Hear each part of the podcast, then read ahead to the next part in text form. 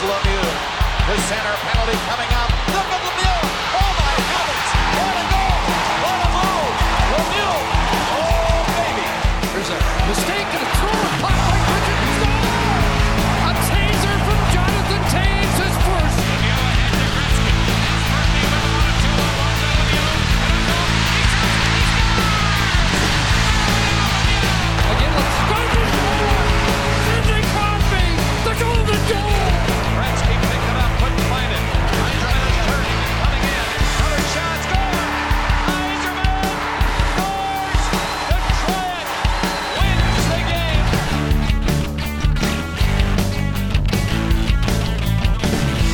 There, hockey fans, and welcome to another episode of Talking Hockey, the Hockey Talking Show. It's season two, episode 21. Uh, this is the second COVID 19 isolation episode. Uh, co host Tom here with you, and with me, as always, is co host Randy. Uh, how you doing today, buddy? Doing good here in the digital bunker. Uh, as we mentioned last week, we had the signed Bobby Orr Stanley Cup up on the wall. I just noticed that we have Yeah. uh, Gordie Howe's first ever hockey stick uh, that he used, uh, signed nice. signed by the 1954 Red Wings, the whole team. So right on. Man, that that is a that is a great piece of hockey history that you've that you've got on the digital bunker wall.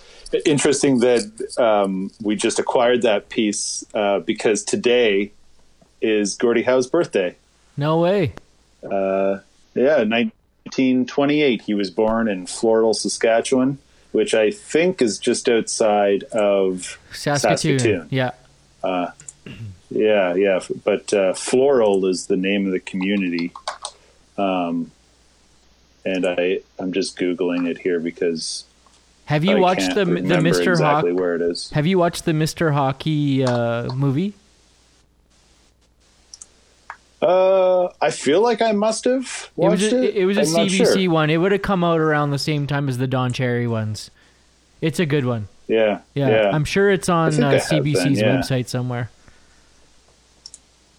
Nice. Yeah. Uh, Mr. Hockey. Yeah.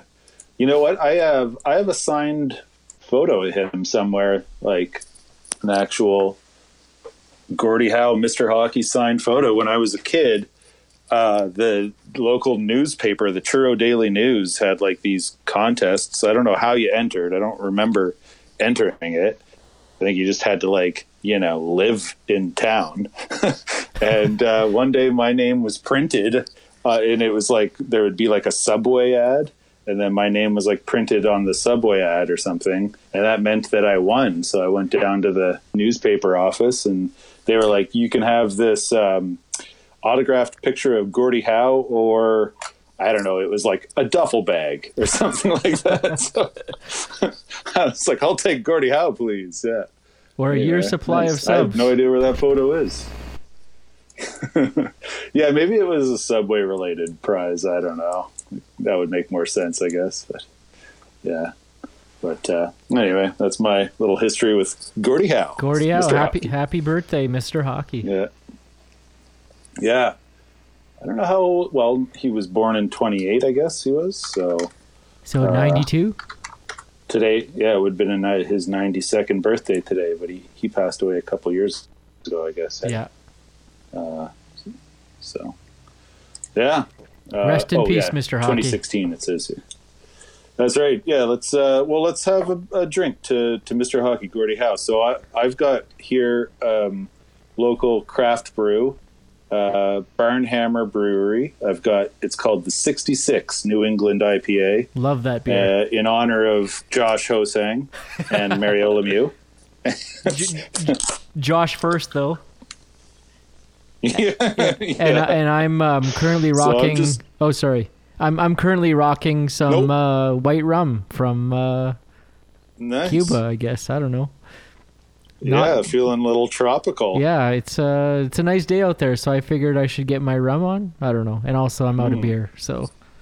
But yeah, 66. That's Hmm. Yeah. it's it's it's uh actually on the on the theme of uh or like hockey similar like hockey named beers. You know, you got the 66 from Barnhammer.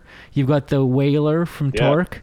Uh, they're both similar beers. I, I Yeah. would say that you know, hazy whaler used to be my favorite of that type of beer here in Winnipeg, but I would say that 66 is is coming in strong. It's it seems like it's getting better Yeah. uh, as as they make it's more a solid batches. one. It's a solid one. I really like it. I just took my first sip and it's delicious. It's um, hazy, tropical, and mellow. Uh, for a 6.6% alcohol by volume beer, it is pretty mellow. Like, and it smells very tropical. So it goes, it pairs well with your white rum um, Yeah. that you're that you're rocking. Um, I, I was going to say the other hockey themed beer in Winnipeg, uh, uh, craft brew, uh, is the Lamplighter. That's uh, right, yeah. Red ale, but it doesn't. It's not a. It's not a hazy New England IPA. So No, but Anyway, and it's got uh, unbelievable art on the label. That's right. Yeah, yeah. That's they do have nice artwork. Um, yeah, and well, and not to take away from Barnhammer's aesthetic, they've got the sort of clean look with their whoever their graphic design team is. They're uh, doing a bang up job. They got the sort of white cans with the one little, you know, le- emblem on it or whatever, and yeah, good stuff. I guess you could probably call that Hmm? minimalist. Yeah, yeah, for sure. for sure. Um, yeah, well, should we talk some hockey here? We started out with with Mr. Hockey, Gordie Howe, Let's get this into it. in, in history. Um, some other, I, I have, have another thing that happened on, on this day in history uh, that I, I can share with you. Go and for that it. is that today is the day, it was, the year was 1991 game season, and Brett Hull scored his 86th goal of the season to pass number 66 Mario Lemieux. Not the same season, but two years prior, Lemieux had 85, I think. Wow. So, so by scoring number 86, Brett Hull became the only other guy that's not named Wayne Gretzky or Mario Lemieux to score that many goals. So he had, um, yeah, 86 goals in 78 games that year. Uh, pretty ridiculous pace. that is. he had Adam Adam Oates was setting him up basically for every goal. I would say Oates had 90 assists that year, so I'm sure if you go back through the game logs and look at the game sheets for each one, it's like for every Hull goal, I'm I would wager there's a an Adam Oates assist on that goal. So um, pretty crazy number though, 86 goals. Uh, you, Gretzky, and Hull are the only three dudes to, to score 80 or more. There's been some 70 goal guys, Yeah. like Teemu. um, Selanne, yeah, in his rookie year. Uh, Mogilny had 76. Esposito, yeah, Mogilny, uh, Esposito scored 70 something or other, 76 maybe. Um, I'm not sure who else there would be, but probably a few anyway. Uh, but Well, yeah, if, as if, far if Lemieux had plus. if Lemieux had 85, um, I guess no, I guess Jagr never would have got that high. Hey, Uh, I don't think so. I'm not sure what Jagr's most goals in a season were, but I'll tell you real quickly here. Uh, 62 was Okay. Lemieux- was was Jaromir Jagr's career high in goals. He he he had so Jagr, shockingly enough, actually only scored 50 plus three times and topped out at 62. But he, um, you know, he scored 100 plus points five or six times there. So he was just one of these guys who, like, he was pretty much point of game for, for his whole career. Like, even towards the end of his NHL career, like, he's still playing over there in the Czech Republic, but, you know, I guess he was kind of his last season there with Calgary wasn't, uh, you know, wasn't so hot, but he was battling that knee injury or something. Yeah, and he- then, he but before injured. that with Florida, he had a couple he was one of their okay best players. seasons with yeah. Florida for sure. Yeah, Yeah, yeah. So Cool. Well, Brett Hull scored his 86th today, and Old man Jags getting her done. and uh, Yeah. Gordie Howe's birthday. Uh, all Yeah. on uh, Uh, I got I got some is, more. March 31st. I got some more. Um, I got some more today in hockey histories for you if you're Go if you're interested. it. interested. I'll give a shout. I'll give a shout out to lastwordonhockey.com for providing these uh, these facts because um, I don't know. I just googled a question and this was the site that had the answer. So I started looking at it and it's like, oh, they got all kinds of facts and stuff. So on this day in 1973, Bobby Orr got a hat trick to reach 100 points for the fourth straight season. wow. So pretty good for old Bobby. There's a guy that, you know, um, certainly had his career cut short. I think he played like, you know, 10 or 12 pro seasons, and that was about it before the old knees gave out on him. But And he's also uh, Connor McDavid's agent now, though. So going from uh, is he really? yeah, going from being one of the or probably one of the best players that has ever played the game to now representing Yeah, one of the best players ever to play the game. that's wild. Um, yeah, so Bobby uh, played, he only played 657 games in the NHL. It's uh, that's such a shame, but yeah, he scored 915 points. So like, so crazy. Yeah, uh, one, two, three, four, five, six, seven, eight, nine, ten. yeah, like 11, 11 seasons, and then tried to play a 12th, and it just didn't work for him. Too much pain in the old knees, but yeah, like that's uh, that's quite the like it blows my mind that he only played you know 11 seasons essentially and like of those 11 two of them were not much so like essentially he played nine full seasons What was his first uh, season? How many points in his very first season? his rookie season he had 41 points in 61 games Wow. and then his next season it was 31 points in 46 games.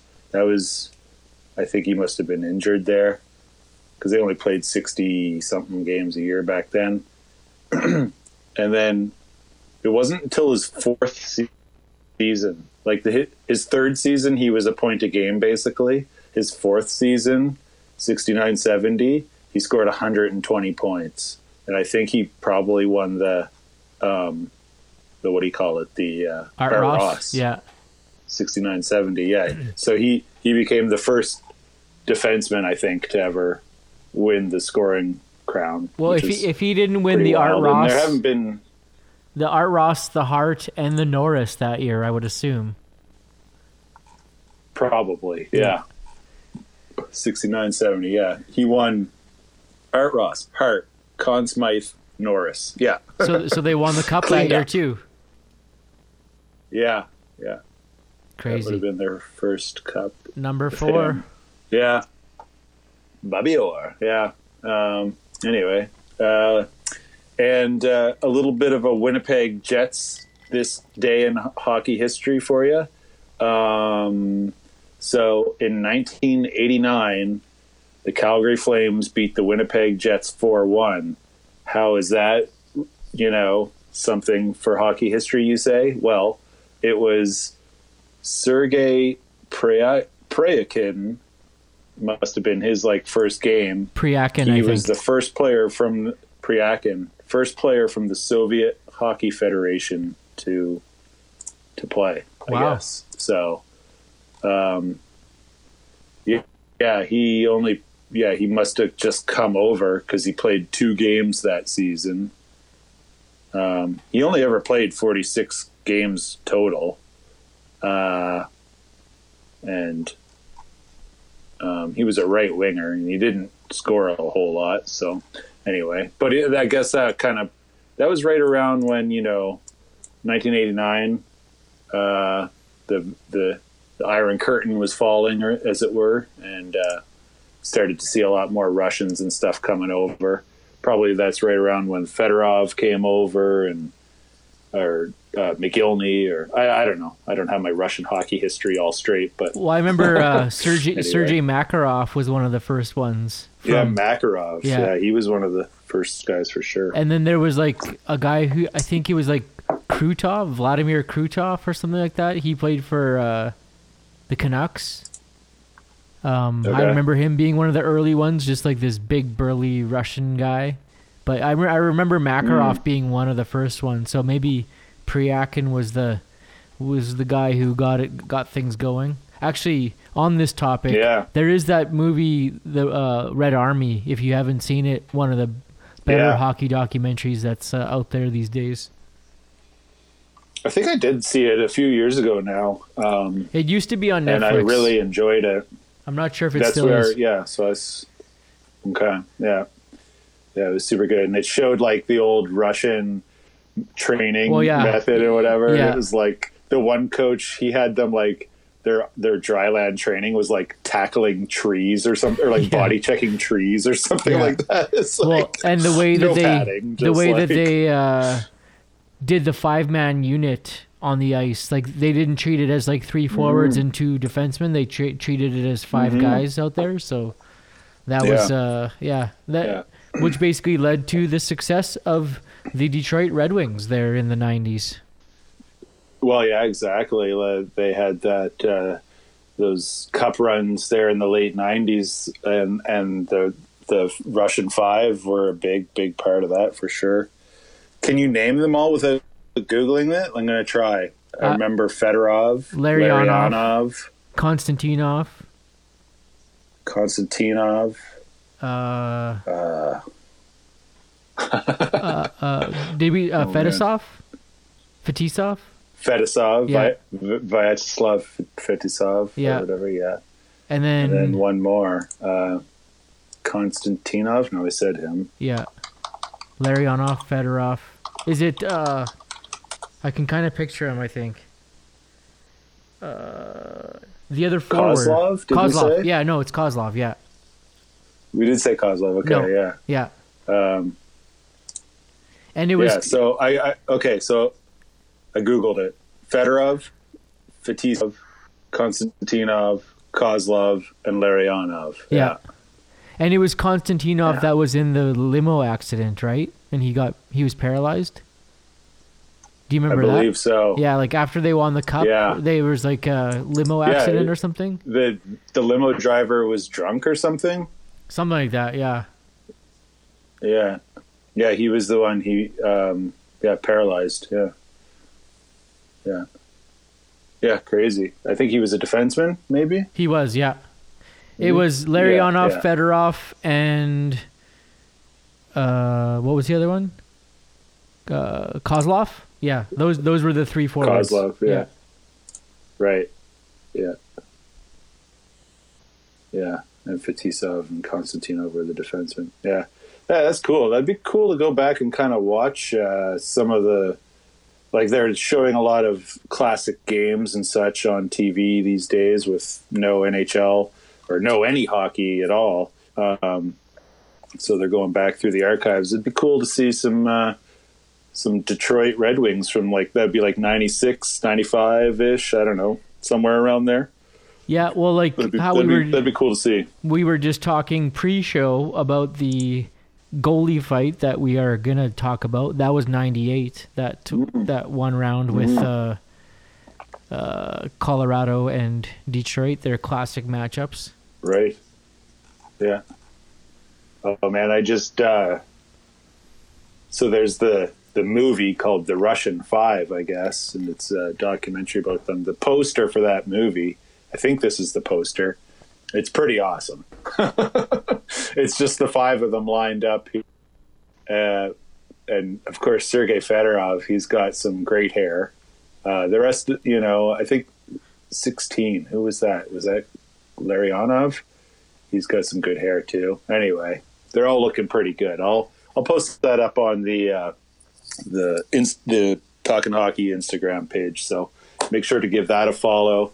Um, so speaking of the Instagram page, we were and and what you were just mentioning, Randy, was was goalie fights. So this past weekend, I had a picture posted up of I don't know who it was, Jacques Plante. No, I think it was a New York Rangers goalie. It's hard to say, but um, some goalie or another giving it to a referee, just like had him, uh, you know, pinned to the ice and was was feeding him a, a couple of knuckle sandwiches, and uh, uh, eh, sorry, and uh, the um, the theme that we were going to talk about was yeah some goalie fights. So uh, I was I was just going to say like your your you were you were saying the maybe the most famous goalie fight would have been um, Patrick Roy and Chris Osgood. Uh, no, I wouldn't say Uh, one of the famous. Like I would say one of the most famous ones. Well, there's there's a bunch. Um, the the Yeah. the Ron Hextall versus Felix Potvin one. It was Flyers versus Leafs, Yeah. and Hextall just like sprints across the ice. Like he's probably never skated that fast in his life. But that was a good, really good tilt. Um, the Ray Yeah. Emery one. It's Ray Emery versus uh, what's his name? The guy from TSN, the uh, analyst, uh, Marty Biron. Oh, noo- noodles. no, oh, no, no. Biron. Yeah, yeah, yeah, yeah, yeah. So Ray Emery and and Marty Well, Biron. Ray Emery was like a boxer. Oh yeah, like the fight was over very quickly, but then Emery, then after he finished off Biron, he squared off with like a defenseman on Buffalo, and he fought Yeah, somebody yeah. else. He's like he went for number two. It was Andrew Peters, I think, Yeah, yeah, yeah. And then uh, according to YouTube here. the other the other Yeah, one that funny. I guess I was hoping.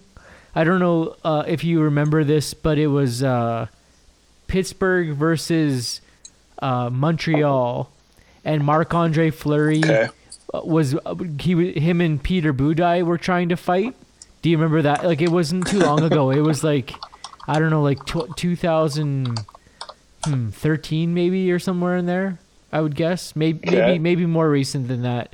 But 20 I got I just did a quick Google here. Uh, January 22nd, 2014. 2014. okay. The YouTube vid is called the YouTube vid's called Marc Andre Fleury versus Peter Budaj, Jan 22 14. Damn refs. Yeah, the refs get in the way, and it looks it's like you know you wouldn't expect Marc Andre Fleury as like someone that would want to throw down or whatever, No. but he was he was ready to go, He's a fun loving guy. and he uh, and it's he like kind of does a little dipsy doodle on the ref to try and get out of the way so he can go fight Peter Budaj. Um, but uh, it's it's the fight that never happened. It was a five one game. Like for the most part, it's like those those goalie fights tend to happen. Um, you know when the games are completely out of control.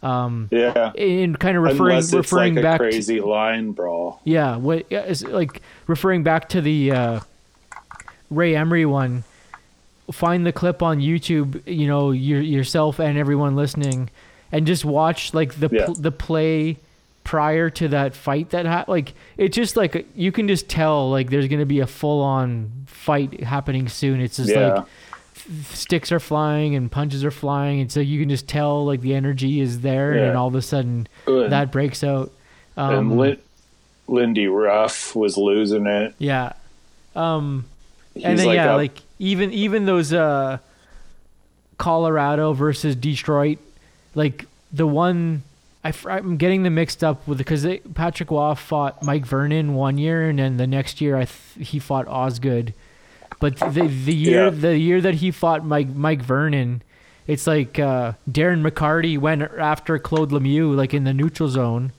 and like he had Lemieux down on the ice, and he was just feeding him hard. And then Patrick Roy came Yeah. in to save him, and then Mike Vernon came in, and then they squared off or Yeah. whatever. But um, but and all that being said, you know those were those were the ones that I was you know watching, and you just like watch those clips, and you're just kind of all fired up. It's like Yeah. like when you're watching those know, games, goalie it's just like are they're so weird.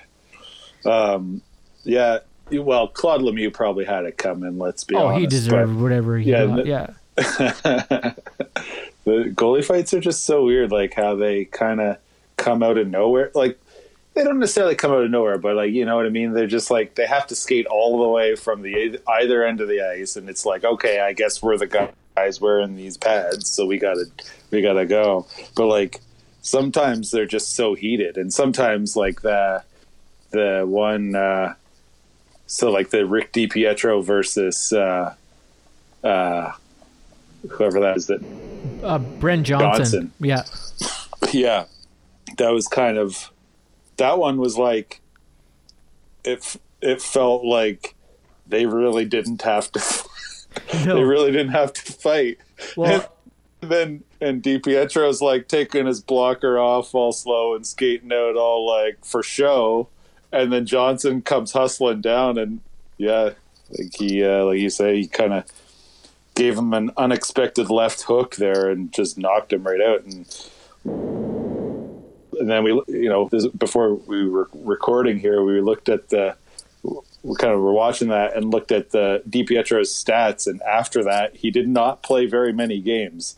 So that was kind of he had a lot of other injuries but you know that uh, probably suffered a concussion because of that and that was kind of the end of that. So yeah anyway they don't always uh, turn out great but well, and then I guess fights pretty one, weird one of the most recent ones would have been was it uh, Mike Smith versus Well, Talbot? this season, yeah, Who- this season it was the Talbot versus Smith. yeah, yeah. two goalies fighting the goal. You know, goalie Yeah. on the opposite team that, that they used to play for, kind of thing. And then that heated Battle of Alberta that got all fired up this year, which uh, it's a shame that had to get cut off because there was a chance we could have saw a playoff series between Yeah. the two, but. Uh, you know that's kind of the way she goes but um yeah the the talbot smith fight i don't really know i think didn't smith maybe come out on top of that I, yes, not- I think. Well, Smith also he is. To me, like he's got the reach. He's like a bigger guy, you know. Like he, is yeah yeah, like Yeah. He. To me, he just seems like he could handle himself in any situation. yeah and that one started with um smith or sorry with talbot getting run over um I don't know who ran him over there, but like a lot of the goalie fights, kind of they'll it'll get sparked by by one of goalies either you know getting run over, and then there's a scuffle and whatever. Yeah, and I guess maybe the goalie at the end other end of the ice doesn't quite like it or something, and so they gotta.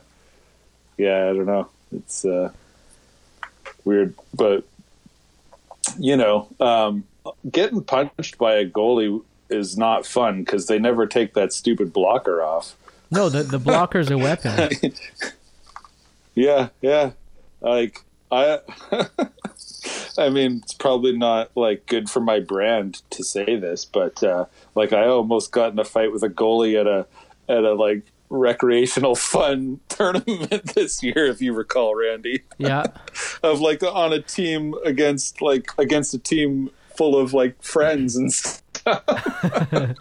so it is what it is. But goalies, you know, they're a breed of their own. But that was, you know, but yeah, no, like the goalie, he like gave me a shot with the blocker and stuff, and I'm like, buddy, come on now. So you, you think I'm going to stand there and take that? Anyway, that's a story for another time. Al- almost almost uh, Ray Emery versus uh, Peters there on the Riverview Yeah, exactly. exactly right. Yeah. Mm, man, that uh, 66 New uh, New England IPA, got to tell you, delicious. Good for what ails ya. It's funny. It's yeah. It says I'm, I'm just looking at the can here because I was like, oh yeah, tropical, mellow. I'm like, it is very mellow. And then I noticed it says rotate can gently prior to pouring. I just saw that too. I if had I one the other. I had one the other day, and I totally forgot to do that. But I guess you're rotating What- what it every time. by that. Well, I think it's just to like mix up the whatever's in there. Oh, I got you. They're not saying shake because No. if you shake a beer, that's probably bad news. Well, kind of like uh, a if you get a yeah, yeah, kombucha yeah. there, you gotta like you know f- kind of tip it over Yeah, a little just- bit and mix up the the goodness. It's not naturally hazy. Yeah. Yeah. Yeah, yeah. Nice. Well, so the goalie fights thing, like I was saying, was kind of inspired by the Instagram post I made on Talk- Talking Hockey, uh, or at Talking Hockey Podcast on Instagram. Uh, and I'm looking at that photo, and it's like 50s or 60s, and it's like it looks to me like it's the Rangers versus the Red Wings. But you know, uh, it's really hard to say. The goalie looks like Jason, the serial killer. You know what I mean? He's got the the old mask on, like Jacques Plante kind of style. But um, beyond that, the goalie fight thing was kind of. I was thinking about it a little bit because coming up uh, in the next period here is our vintage hockey hair player and local legend of the week. Um, I won't I won't uh, spoil it for you. Stay tuned to find out who it is. But th- they this guy was involved in a in a barn burner of a brawl at one point as well. So um, yeah, we'll uh, we will uh, get to that shortly. But uh, what else we got on the old hockey docket here today, Randy? Well, yeah, just as far as, you know, we're keeping the discussion more towards, you know, like historical things and, and different aspects of the Yeah. game.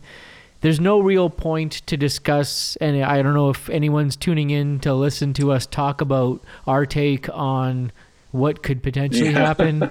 But I I feel that it's Yeah. there's no point to even talking about it uh, as far because you know no one really knows. I just saw that Toronto uh, or the, maybe the city of Toronto or the province of Ontario, uh, one of the two, have banned all public events until July first. So there's gonna be Oh, no wow. there's gonna be no hockey in Toronto before Canada Day. So I can't really see, you know, or, or if something Yeah. happens there, there's gonna be some sort of uh, I don't know. Uh, you know, c- conflict there.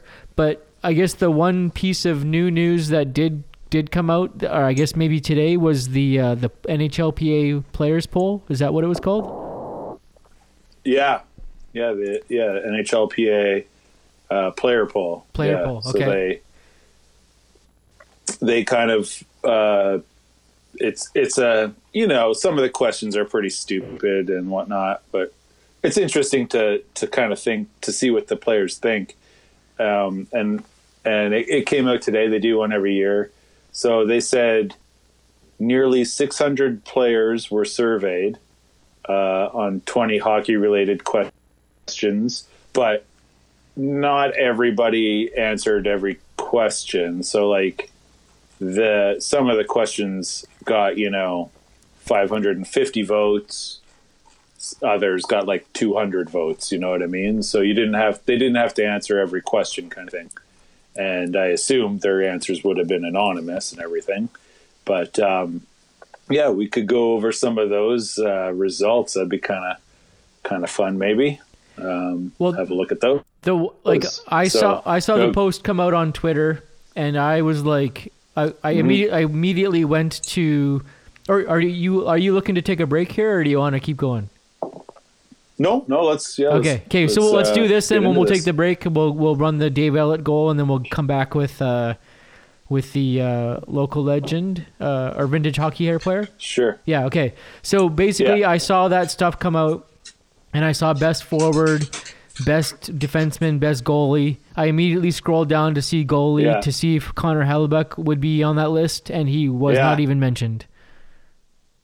Yeah, which so there is an other which made up 26.8% of the total votes and I bet yeah Hellebuyck was in that 26%, but he wasn't any more than Sergei Bobrovsky which was 5.6%, which was the, the least amount.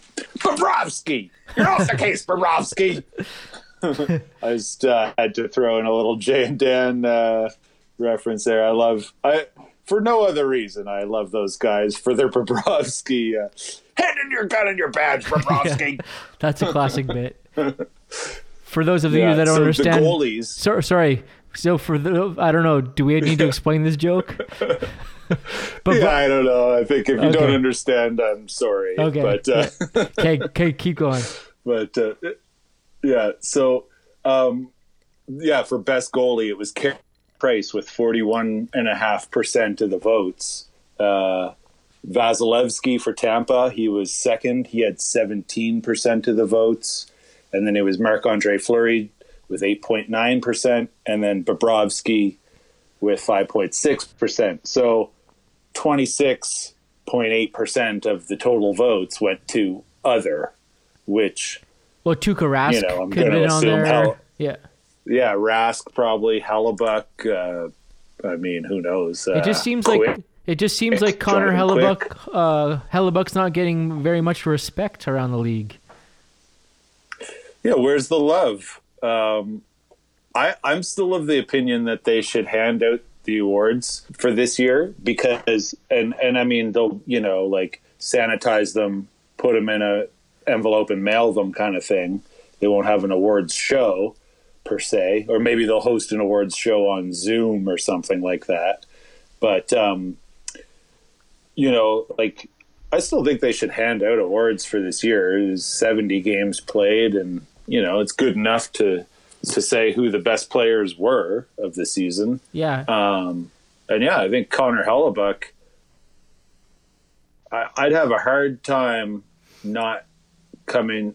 Like I'm a Jets fan, but I'd have a hard time not coming to the conclusion that Hellebuyck should win the Vezina this year. Um, when you sort, you go to like the NHL stats, and you have all the goalies filtered in, so it's just filtered by goalies, and then you like sort each column like Hellebuyck is either at the top or very near the top in like pretty much every goalie category. Games played, shots against, minutes, saves, uh, shutouts, wins.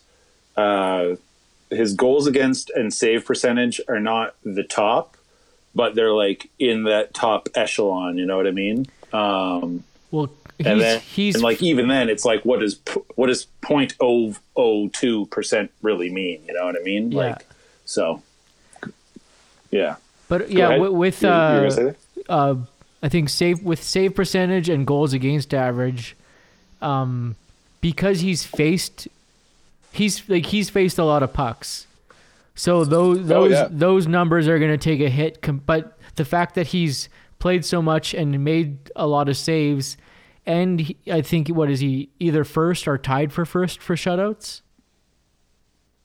he was first yeah First, yeah. So like, I, he he's six, basically yeah. like in the top, you know, few spots in all the most important categories. Um, and I would agree. Like, Exactly. if you if you Win. if you like uh, equate this to everyday life, school has been basically canceled, and they're basically giving everybody like, "We'll see you next fall," like in the next grade. So obviously, the kids in Right. school went Everybody to enough passes. class to uh you know to to for pass. them to get yeah yeah so that it, Yeah, it's exactly. it's it's enough games definitely for uh um for the awards to get passed out yeah I, i'd agree i'd agree um i think uh i'm gonna look at the goalie stats here um real quick like so he so connor hellebuyck faced so one of the names that comes up a lot in in goalie you know whatever uh conversations for the Vezina is Tuukka Rask. Right. Excuse me. And Because nothing he against plays for Tuukka Rask, very fine goalie. Yeah exactly. And a lot of people will just look his goals against and his save percentage which are really good there's no denying it he's got a 929 save percent and a 212 goals against uh, Hellebuyck, for comparison, 922 save percent and a 257 goals against. So what is 0.05 in a save percent? You know what I mean? yeah But the big difference is when you look at the shots against and the saves. Hellebuyck has 1796 shots against. That's 1800 shots. Uh, Tuukka Rask only has 1189, so 1200. So Hellebuyck has faced 600 more shots than Tuukka Rask. It's crazy. So Yeah. like, and think of know. the think of the defenseman in front of Tuukka Rask you got Chara Yeah, you got Krug you got exactly, so- McAvoy Yeah. So it's it's a it's a wild. Uh, I don't know, but and then shutouts. Uh, Rask is right behind. Rask, Merzlikins, uh, Marc Andre Fleury, they all have five, and then Connor Hellebuyck has six. And I believe that sixth shutout was the one against Vegas right before the Yeah, right at the very season end. Got canceled. Yeah. Or, Yeah. yeah, yeah. So, um, but yeah, no, there's no denying. I think that uh, Connor Hellebuyck had a certainly a Vezina worthy uh, season. He was second in wins next to Vasilevskiy. Vasilevskiy had 35. Hellebuyck had 31. Um, and he was tied with Price for games played at 58. But uh, his minutes, his uh, time on ice or whatever, uh, also second to Carey Price. So, so Carey and Connor definitely workhorses for their respective teams. Um, but like, you know, th- there's a lot of good goalies in the league, no doubt about it. You think about, you know, George Binnington and Marc Andre Fleury and all these guys, you know. But uh, I think when it comes down to it, at the end of the day, like that Vezina Trophy, it would be. It's kind of a shame that it probably won't be handed out this year because it should be, and Yeah. it should go to Connor Hellebuyck. But Well, What are you gonna also, um, the Jets wouldn't have been in a playoff spot without him. So, like, that's you know, without that Yeah, performance, totally. he, uh, he, yeah, the Jets wouldn't have been where they were in the standings. totally. But yeah. So what were the other categories? Way of saying. Yeah. What were the other Yeah, categories where exactly. Winnipeg? Long-winded way of saying that. Uh, yeah. Oh, so that that Winnipeg had a. Yeah, I a mentioned. mention in or, or whatever. Yeah. Yeah. So in the um, there's sort of three categories of this players poll. There was uh, there's there's on ice, there's off ice, and then there's arenas and teams. So Winnipeg got voted uh, third place for best ice for which arena has the best ice. Three of the top four are Canadian, and the fourth one will shock you. um, but uh, yeah, Bell best place here in Winnipeg, Manitoba. Uh, Eleven percent of the players polled said that the Bell MTS place has the the best ice in the league. So the Bell Center was kind of the runaway winner in Montreal there. What? uh, how many? What was the percent for that one? Thirty-one point seven five percent for the Bell Center. Yeah. Uh, thirty-one point seven five percent. Okay. Yeah. I'm, I just So- lost you here on the on the old uh, FaceTime. Oh, okay. Yeah. Sorry about that. Yeah. Yeah. No, uh, so 31.75% for Bell Center in Montreal, 11% at the Bell MTS place in Winnipeg. So Bell making sure that uh, not only are they providing Canadians with quality cellular service, they're uh, they're really making good ice too. I wonder if they're giving people breaks on place- their on their cell phone bills right now. I I heard that was supposed to be a thing. It should. I don't know. think maybe that so. was, yeah. like a random petition I saw on Facebook or something stupid. But, but uh, yeah, Bell or sorry, Rogers Place in Edmonton, the the new arena up there, they got uh, second place for best ice, and then the fourth best ice in the league, as voted by the players, was T-Mobile Arena in Las Vegas, Nevada. So Brand new rink. I guess they- it's got a, uh, a new setup. Brett, yeah, down in the desert there. Uh, I have a, a buddy on Old Timers who went down to Las Vegas this year earlier in the season, and he caught a game at the T-Mobile, and uh, he said it was just awesome. And like, there's a real, you know, outside the arena, they they show the game like projected onto like onto the building or something somehow. It's like the the building is like a TV screen or something and uh, so there's like people out there and then he said they were doing that and then somebody came along that i don't know if he knew them or whatever but anyway next thing he knows he's in a he's in a box suite for the rest of the game from like the basically the second and third period or whatever and uh, didn't really i don't think he paid to get in there so i'm not sure if they just give away tickets down there in vegas or what but like the rink is full all the time, pretty much. It's still got that sort of new shine on it, you know. So, and the team is good. They got a So- good But team, we'll yeah. see. Like maybe, maybe in a couple years when the team's not good, we'll see what the Well, attendance is like. But for now, it's good and it's a good time and a really cool rink, uh, uh, from what I hear. So they're chock Yeah. full of Manitobans on that team. that's right. Yeah. Well, and it's definitely a Canadian thing that people in the wintertime go down to Vegas, right?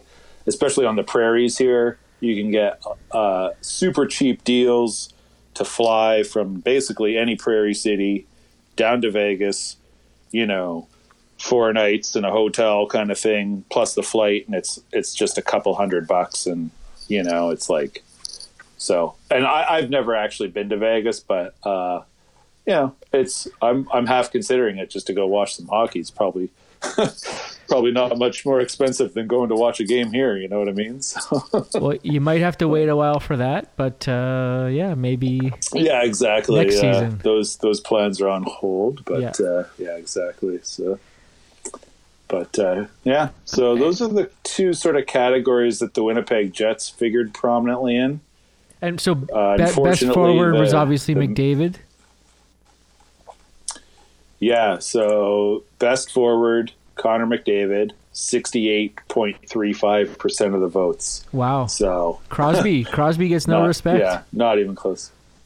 Well, he was second, and he got about fifteen percent. Um, but Crosby was voted, basically voted uh, most complete player, and also if you need one game to win, who is the one player you would want on your team?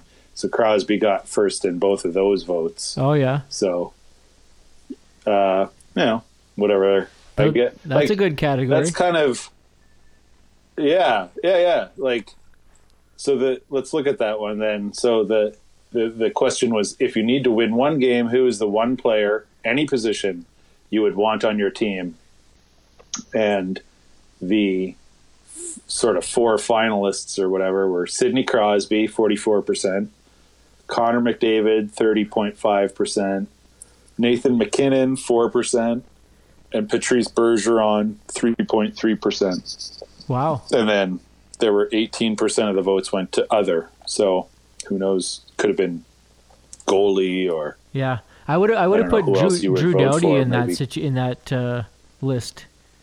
yeah, He seems to be Yeah. a player that you'd maybe wanna, he was in that other Yeah, for sure. Like uh, you, I I feel like uh, oh I mean all four of these guys are forwards. So if you need to win one game, I guess. But like I think that goal like probably some goalies and defensemen should be on that list for sure. But um, yeah, it's kind of a. I mean, to me, it's kind of a no brainer. Like still, even though he's what? How old's Crosby now? Like thirty-two or something like that. if that. yeah. I would still say if the if you could pick one team or sorry one guy, yeah, Crosby's thirty-two. If you could pick one guy to build your team around, you know what I mean. I, I would still pick Crosby to this day. I think. and like, you and he's No disrespect to Connor McDavid, obviously, but you got to think too. He's got like a good five or six years left too. Oh yeah, for sure. Um, and judging by this season, it was obviously shortened for Crosby in two ways. He had the hernia surgery, I think it was, uh, sports hernia or whatever you call it. Yeah, Um, so he missed some time there, and then obviously the the coronavirus cut the season short. So he only played 41 games this season, but he had he had 47 points, and uh, I think it was I think it was last night. I was laying in bed just watching like uh, highlight videos and stuff. I watched a Sidney Crosby highlight pack of all his goals and like not all of his assists, but like just like of sweet Crosby plays this year. And it was just this year, and I was like, man, every fucking play is like a banger. It's just like well, the way that so he's so good. good at Yeah. finding guys, like I think it was his first game back from his sports in, her sports hernia, hernia injury, I think he had like didn't he have like four Yeah. assists in his first game back? Like he didn't even Something miss a, that, he eh? didn't Yeah. even miss a step, and he's just so good at finding the guy Yeah. that no one's looking at. Yeah, yeah, he's he's a beauty for sure. So any other surprises on there, or Um, should we uh, move on to the uh, vintage hockey Uh, player? Yeah, well, let's. Um, I don't know if there were any other surprises. The best trash talker, there was there was a trash talker category, which Who so would that be? Is that Marchand? question who? Yeah, it was Brad Marchand who won the best trash talker, uh, and Drew Doughty was second, and then Ryan Reaves from Winnipeg, Manitoba. Yeah. Uh, he was third, and fourth place was Patty Maroon, that uh, playoff hero from last year for the Blues. Yeah. But um, so there was there was best trash talker, and then there was also a question for worst trash talker. So I, I don't understand necessarily what the difference is, but Marchand and Doughty got first and second place in this category as well. So uh, whatever that means, I don't know. But PK Subban got third place in worst trash talker Nice. category. So, uh, so either PK's got no, he thinks you know maybe maybe worst trash talker is like the guy just you know he thinks he's like so good at trash talking, but everything they say is like, oh you fucking loser or whatever. That that's what I think. That's what that's what it is. Yeah. Yeah, yeah. And then best trash talker is like, "Hey, uh, me and your mom are Yeah. going out for ice cream after the game. Uh, if you're a good boy, you can come or something, you know, something like that." Yeah. So anyway, so yeah. But other than other than that, yeah, I don't know. It's kind of the off ice questions were a lot like you know who's uh who's the best bromance and who should you follow on social media and all this kind of stuff. I thought that was kind of lame, but actually there was one question for the off ice that, and then we'll we'll we'll do this one and then we'll go to the break. But uh, who has the best nickname? I like this question, and uh, so Tomas Tatar of the Montreal Canadiens won best nickname. His nickname Tuna Nice. because t- tartar sauce, I guess. Yeah. I don't know. I thought That's I McDavid. I, thought would McDavid would have been number one. Isn't he McJesus? But I don't know that people on the ice call him that. Oh, okay. Or is maybe this isn't the I I don't know what nickname this is, but So who? who, who so yeah, tuna. Tuna's number one. Number two is David Pastrnak, Pasta. aka Pasta. Yeah. Yeah. Number three, Artemi Panarin, aka The Bread bread man. Yeah. Yeah, and because he got that nickname, because I guess in the states there's a place called Panarin Bread or something like that. A Panera. Is that what it is? It's p- called Panera. Yeah. Oh, okay, Yeah. Panera. Yeah, and it's like a It's like a what restaurant is or it? Like something. a bakery? Something like that. Yeah. Oh, okay, okay, yeah. So Breadman, because I always wonder, because like on social media, well, like if Panarin scores or whatever, they'll just like post the bread emoji, and I'm like, what the fuck is that? anyway, What, what's what's the other? Is there another I'm nickname? su- and then the other one is I don't even know this guy. He plays for the Arizona Coyotes. His name's Christian Fischer. His nickname is Stinky. Stinky fish. I guess so. Yeah, Yeah. it must be right. Stinky Fish Fischer. That's awesome. Yeah, uh, and then and then there's so the uh, other is seventy six percent of the votes. So I'd like to see what some of the other ones are, but they don't show you that. So the top four are tuna, pasta, breadman, and stinky. Nice. Actually, that maybe for next cool, episode but- we do some research and look for my other NHL nicknames. Good idea. I'll Okay, write that well- note down. Okay. Because we forgot whatever we were supposed to do this time, but we'll figure it out. yeah, exactly. I'll look for other nicknames. Got it. Okay. Okay, so let's let's roll. All right. Well, let's head to the break.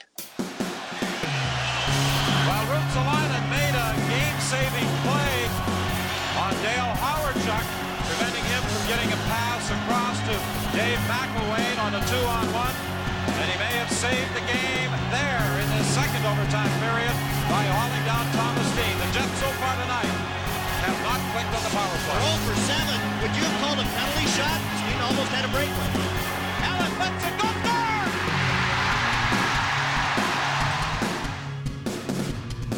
All right, there, hockey fans, and welcome back for the second period of Talking Hockey, the Hockey Talking Show. It's co-host Tom here. I got co-host Randy on the line.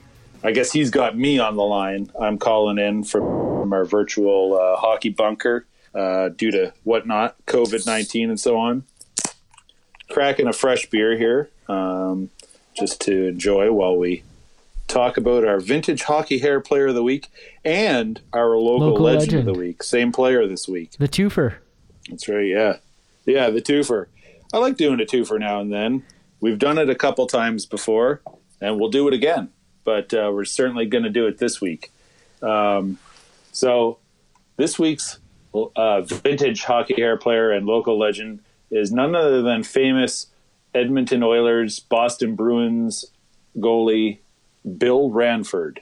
Of course, he played for a couple other teams, and we'll get to that. But uh, most mostly famous Oilers and Bruins. Uh, yeah, Billy Ranford, born in Brandon, Manitoba. Um, he uh, he was actually, uh, I guess, he grew up in BC, but he was born here, so therefore he counts.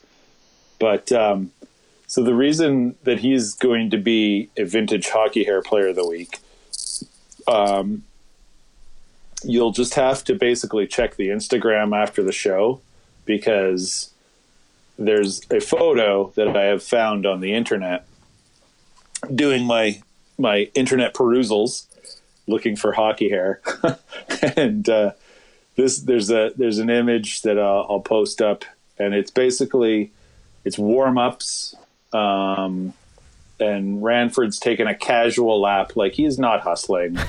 It's a very casual lap around the rink and he's got i'm gonna guess this is like late 80s um, there's no there's no crests on the oilers jersey that he's wearing to indicate what season it might be. Um, but he's got vaughn pads vaughn blocker vaughn trapper sherwood stick and just a mullet that goes well beyond the collar of his shirt of his jersey. Like it it goes down his back a little ways. And it's the front is like a it's like i don't know like a a men's haircut you know that you'd get at classic cuts or whatever. And then the back is just looks like it's been permed or something it's a it's a heck of a hairdo basically Wh- where's that Um, photo? but yeah it was kind of it's it's um i haven't posted it yet but Okay. it's uh i've just got it i i can't um i'll share it with you shortly Okay. uh, I, I just know. I just went looking for it. I couldn't find it. technology going good enough yet. I, I saw the Here, I uh, can, I can uh, I saw the uh, Bill Ranford paying his parking ticket photo just now. what's up with that? It's Yeah. so weird. Yeah. Yeah, um, he's trying to figure out the parking machine or something. Yeah, yeah.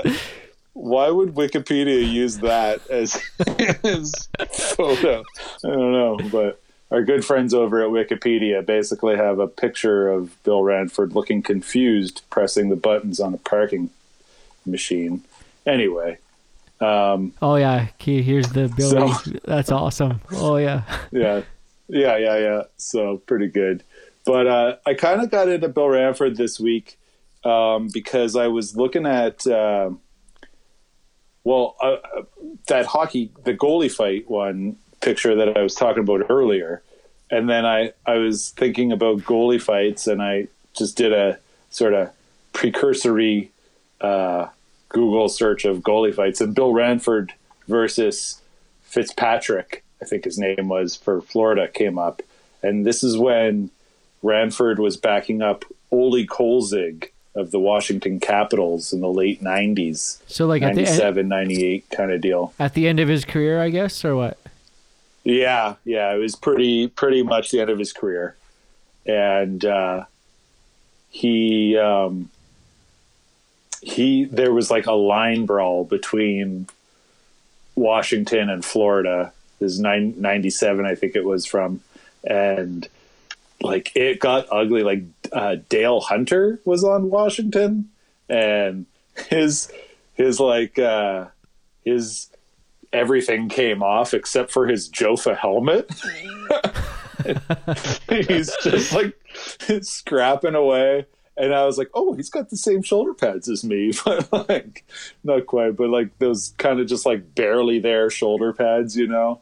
And uh, yeah, just Dale Hunter, like, what a crazy bastard that guy was. But anyway, yeah, then Fitzpatrick for Florida came steaming down the ice, and and Ranford and him, well, they got into it. Um, but uh, yeah, it was it was so the Google that hockey fight between those guys is pretty hilarious. Just like such a such a melee, like it's it's uh. Don't don't tell me what happens. You, can't make sense of it. Don't tell me what happens, but I would assume that Bill Ranford isn't much of a fighter. No, exactly. I think you assume correctly. Yeah. Yeah, you assume correctly. He went to the Rick Not DiPietro School of fighting, Fighting. yeah, exactly. Um, and apparently Fitzpatrick. I keep, I keep saying Fitzpatrick. I really hope that's what it is. But um, he that guy's a uh, a Newfie. He's Oh, from yeah. Newfoundland, so He knows you know that down. he's probably he, he's a rough and tumble feller. Um, but uh, But also, uh, yeah, like, Bill like- Bill Ranford was in net for the uh, Dave Ellett goal that uh, we just played the clip for into this into Right. the segment. Sorry, so yeah. his was- his uh, was his uh, you know heyday he was he was tending net for the Oilers uh, every single year that they were beaten down on the Winnipeg Jets here in Winnipeg. Yeah. And then that one moment of glory that eh, it didn't end so well after that, but like as far as the series goes, but that one game, yeah, Dave Ellett with the big goal for the Jets there. Double Um, overtime. Was it a power uh, overtime, double overtime? Yeah. And uh, yeah, R- Ranford was in net. Was that um, was that goal? Uh, I'm googling it. R- Ellett goal on Ranford. Was that goal um, like a slap shot from the point? Yeah, it was a face-off win. Like Thomas Steen won the face-off, went back to Ellett, he scored. Yeah. Uh, basically, uh, Yeah. the Jets went up three-one in the series, and then lost four-three. Eventually, lost four-three in the series. Yeah. That's a heartbreaker. Um, pretty sweet uh, image of the old Winnipeg Arena in Oh, yeah. full whiteout. In the whiteout, yeah. and Dave Ellett with the arms raised and stuff, and um, yeah, Probably one of the of like probably the best hockey moment, uh, maybe or maybe number two behind Teemu Selanne's uh, record-breaking Yeah. goal. But uh, that Dave Ellett's overtime goal is definitely up there. yeah, nice. But yeah, actually, that's I was just cool. looking at uh, Bill Ranford's hockey DB here, and uh, you know, obvious, obviously his his claim to fame was he started with Boston and he played a whole bunch of seasons with Edmonton. I'll let you go through all the the uh, the highlight years, but I had no idea that he went to Tampa, Edmon- or Tampa, Detroit, and Edmonton at the end of his career. Right? Yeah, yeah. He got to retire in Oiler, which is kind of cool. I guess they probably bought, brought him back for just that reason, but that was 1999 2000. Yeah, Tommy Salo was the was the Oilers goalie at that time, and so Ranford. You know, I don't know if he played the full season or whatever. He was only 32 years old, and that was the end of his career, uh, which is it's interesting. He's not very old. Like he must have been just a pup when he came into the league. Obviously, uh, well, that last year he, was- played yeah, he 16 18 games. 18 years old in his first year.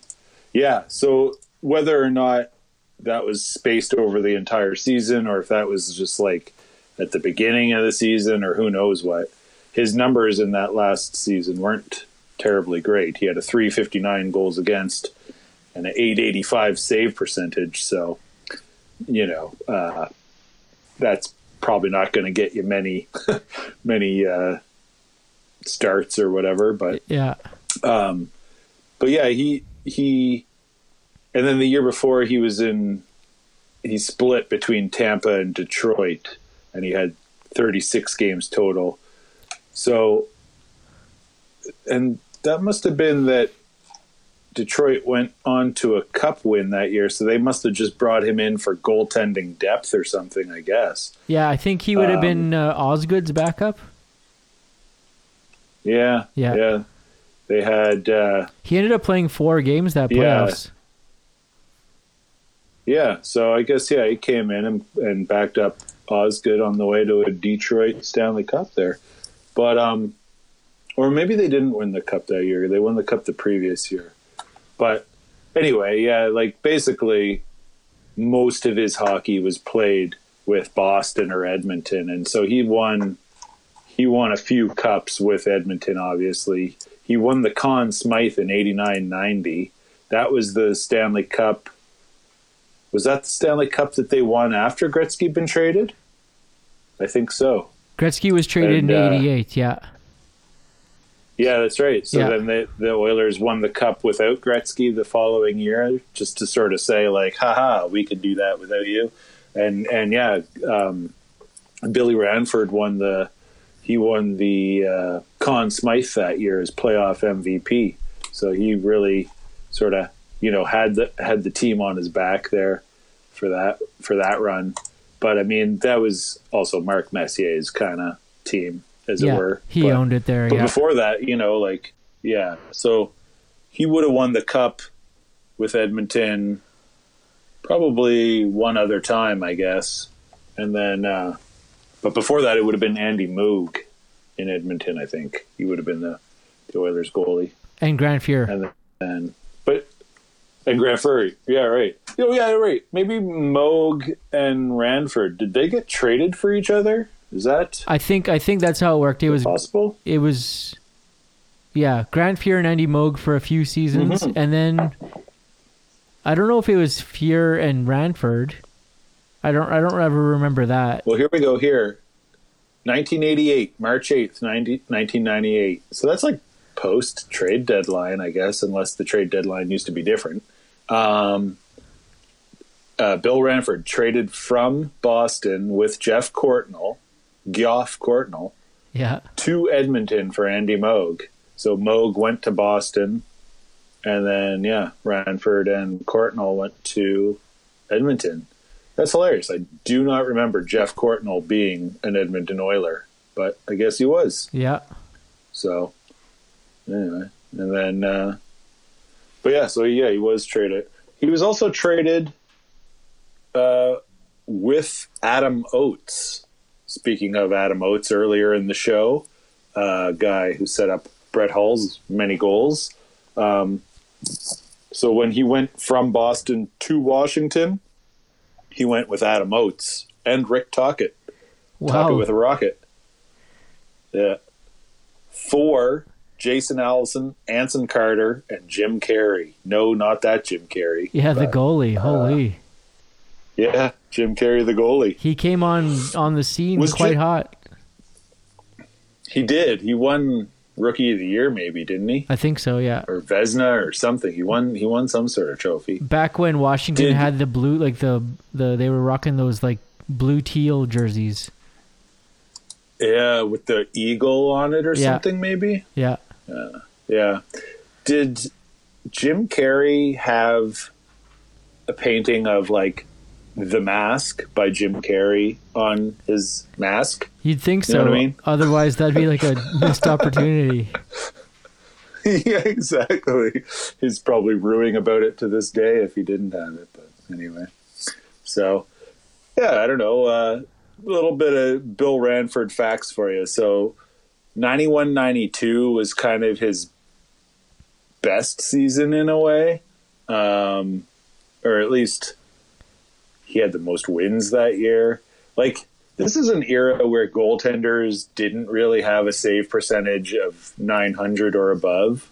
So, like, Ranford's all time save percentage is 0.888. So, 88 per, 89%, let's call it. Yeah. And you know a lot of his seasons with Edmonton are right around that mark. Like his his best save percentage season was uh, that he played, you know, like a, a decent amount of games, more than the four or six or whatever.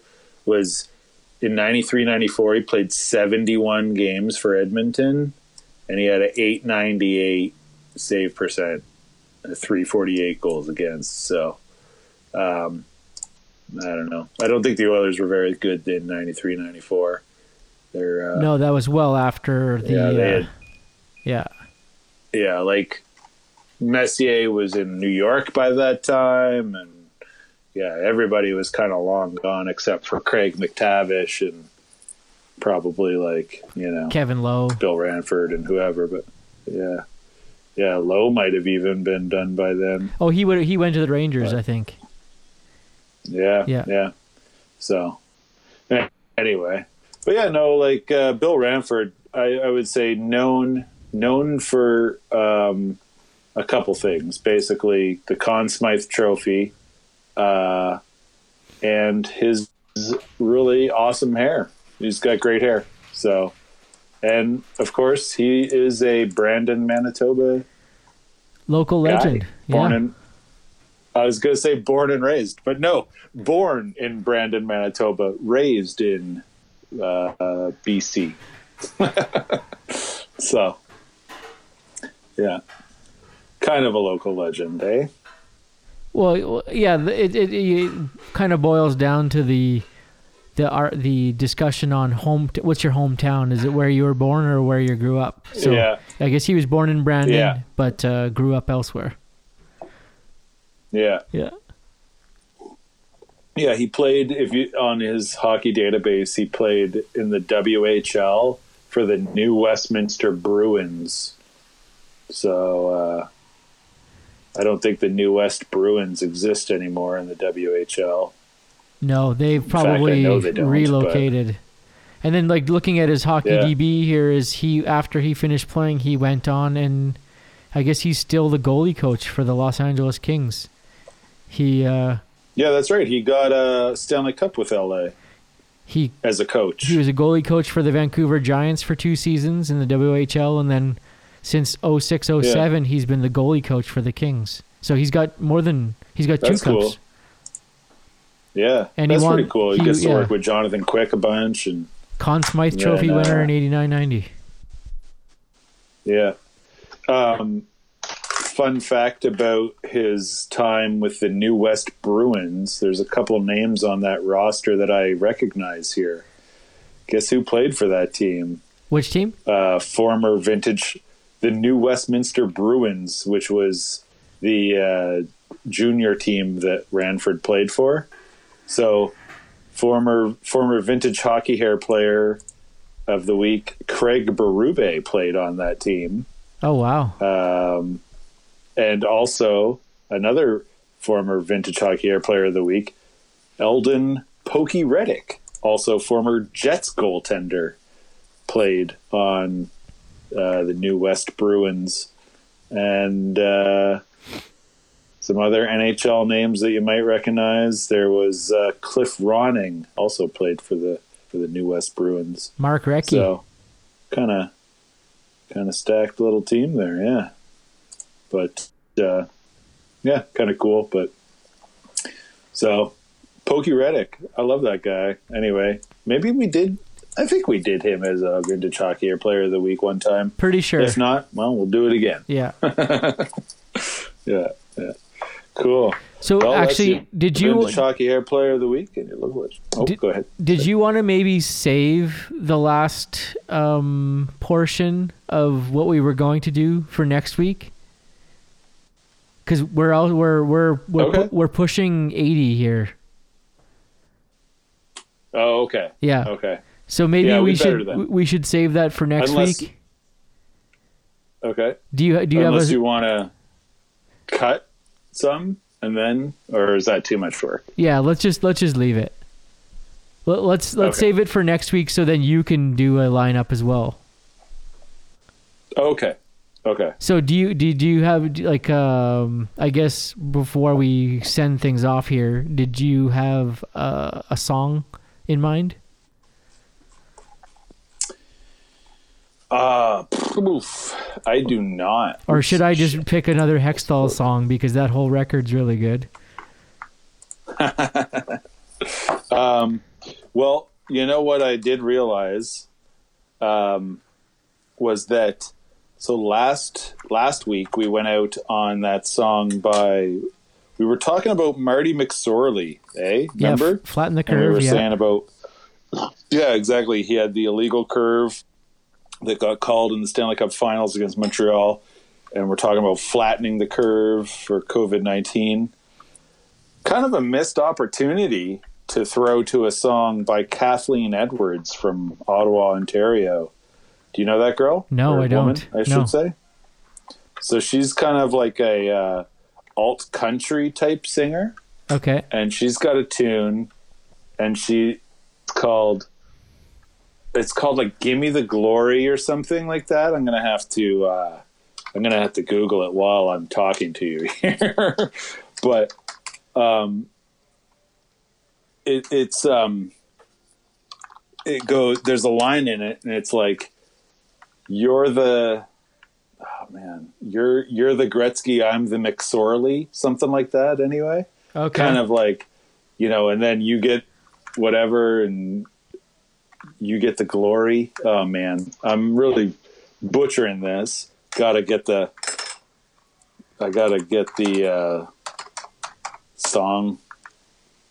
I make the dough you get the glory. That's the that's the song called. That's what i can't even talk that's the song called uh I get the I make the dough, you get the glory. Here's the lyric. Here's the lyric. Um, I'll read you the whole sort of chorus, if you will. Just you know, it's like a spoken word concert. You're cool and cred like Fogarty. I'm Elvis Presley in the '70s. You're Chateau Neuf. I'm Yellow Label. You're the buffet. I'm just the table. I'm a Ford Tempo. You're a Maserati. You're the great one. I'm Marty McSorley. You're the Concorde. I'm economy. I make the dough, but you get the glory. nice. So she she rhymed she rhymed Maserati with one. McSorley. yeah, and McSorley and glory, I guess. Yeah, Cool. but uh, yeah. So you're the great one. I'm Marty McSorley. I make the dough, but you get the glory. Wouldn't the great one get the dough And the glory? Yeah. I don't know. I think so. Yeah. Maybe it's figurative dough, you know, not literal. Yeah. But anyway. Okay, so I'll I'll cue that up. Cool song though. I'll cue that up here. We're uh, we're uh, pushing our limits here on time. So let's uh, I'll cue that song up The and producers are breathing down her neck. Um, I guess as far as uh, next episode, let's we'll we'll both come come to the table with uh, the uh, Okay, yeah, so the best Jets lineup, basically including we want 1.0 do like and oh? yeah, 2.0. all time yeah, starting Jets lineup. So you do 1.0 and I'll do 2.0. Okay. No, actually just combine them. Combine yeah, them. I want to do a mix. I've got a good mix. Yeah. Okay. Yeah, okay. Yeah. So, So- we'll each come with our own starting lineup. Uh, although, yeah, no, that's fine. I was going to say my mine. I don't know my Jets 1.0 history all that well, but I'll learn. Yeah, I'll learn. I'll you'll, take you'll the do week fine. to learn. Yeah. Yeah. Okay, so what, what's the Yeah. song called again here? the song is called "I Make the Dough, You Get the Glory" by Kathleen Edwards. Okay. So we'll cue that up and we'll be back again next week.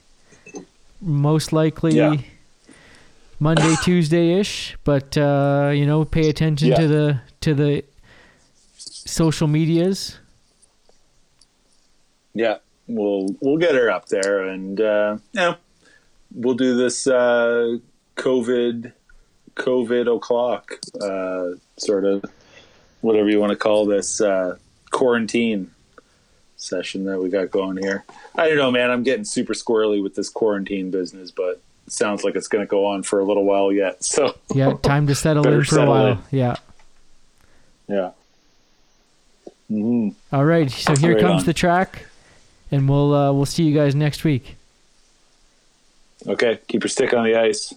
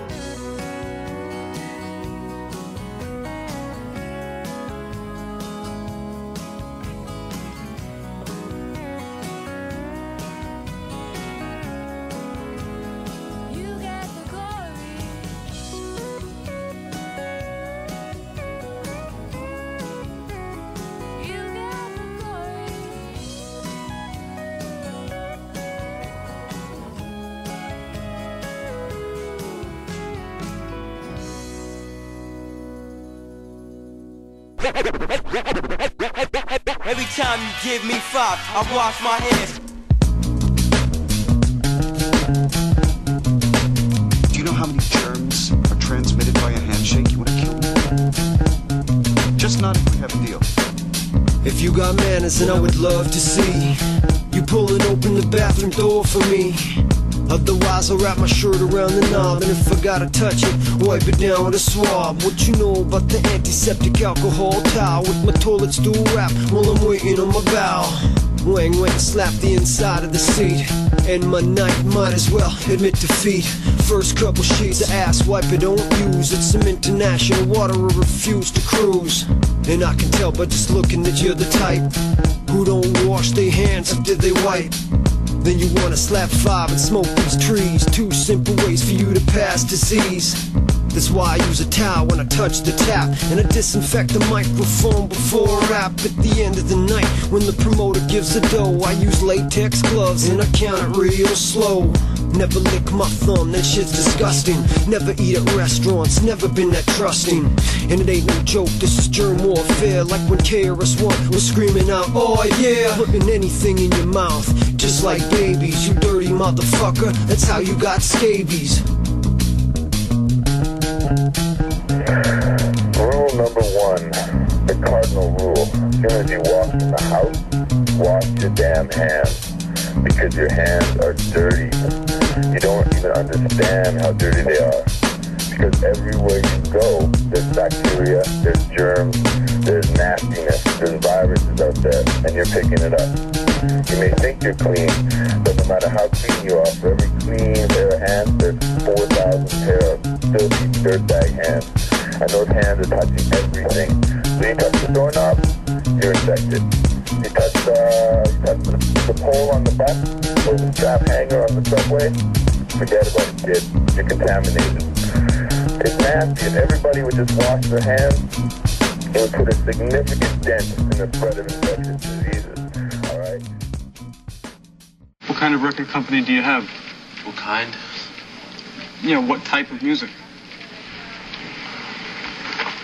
Rap music. What? Rap music. What is rap music?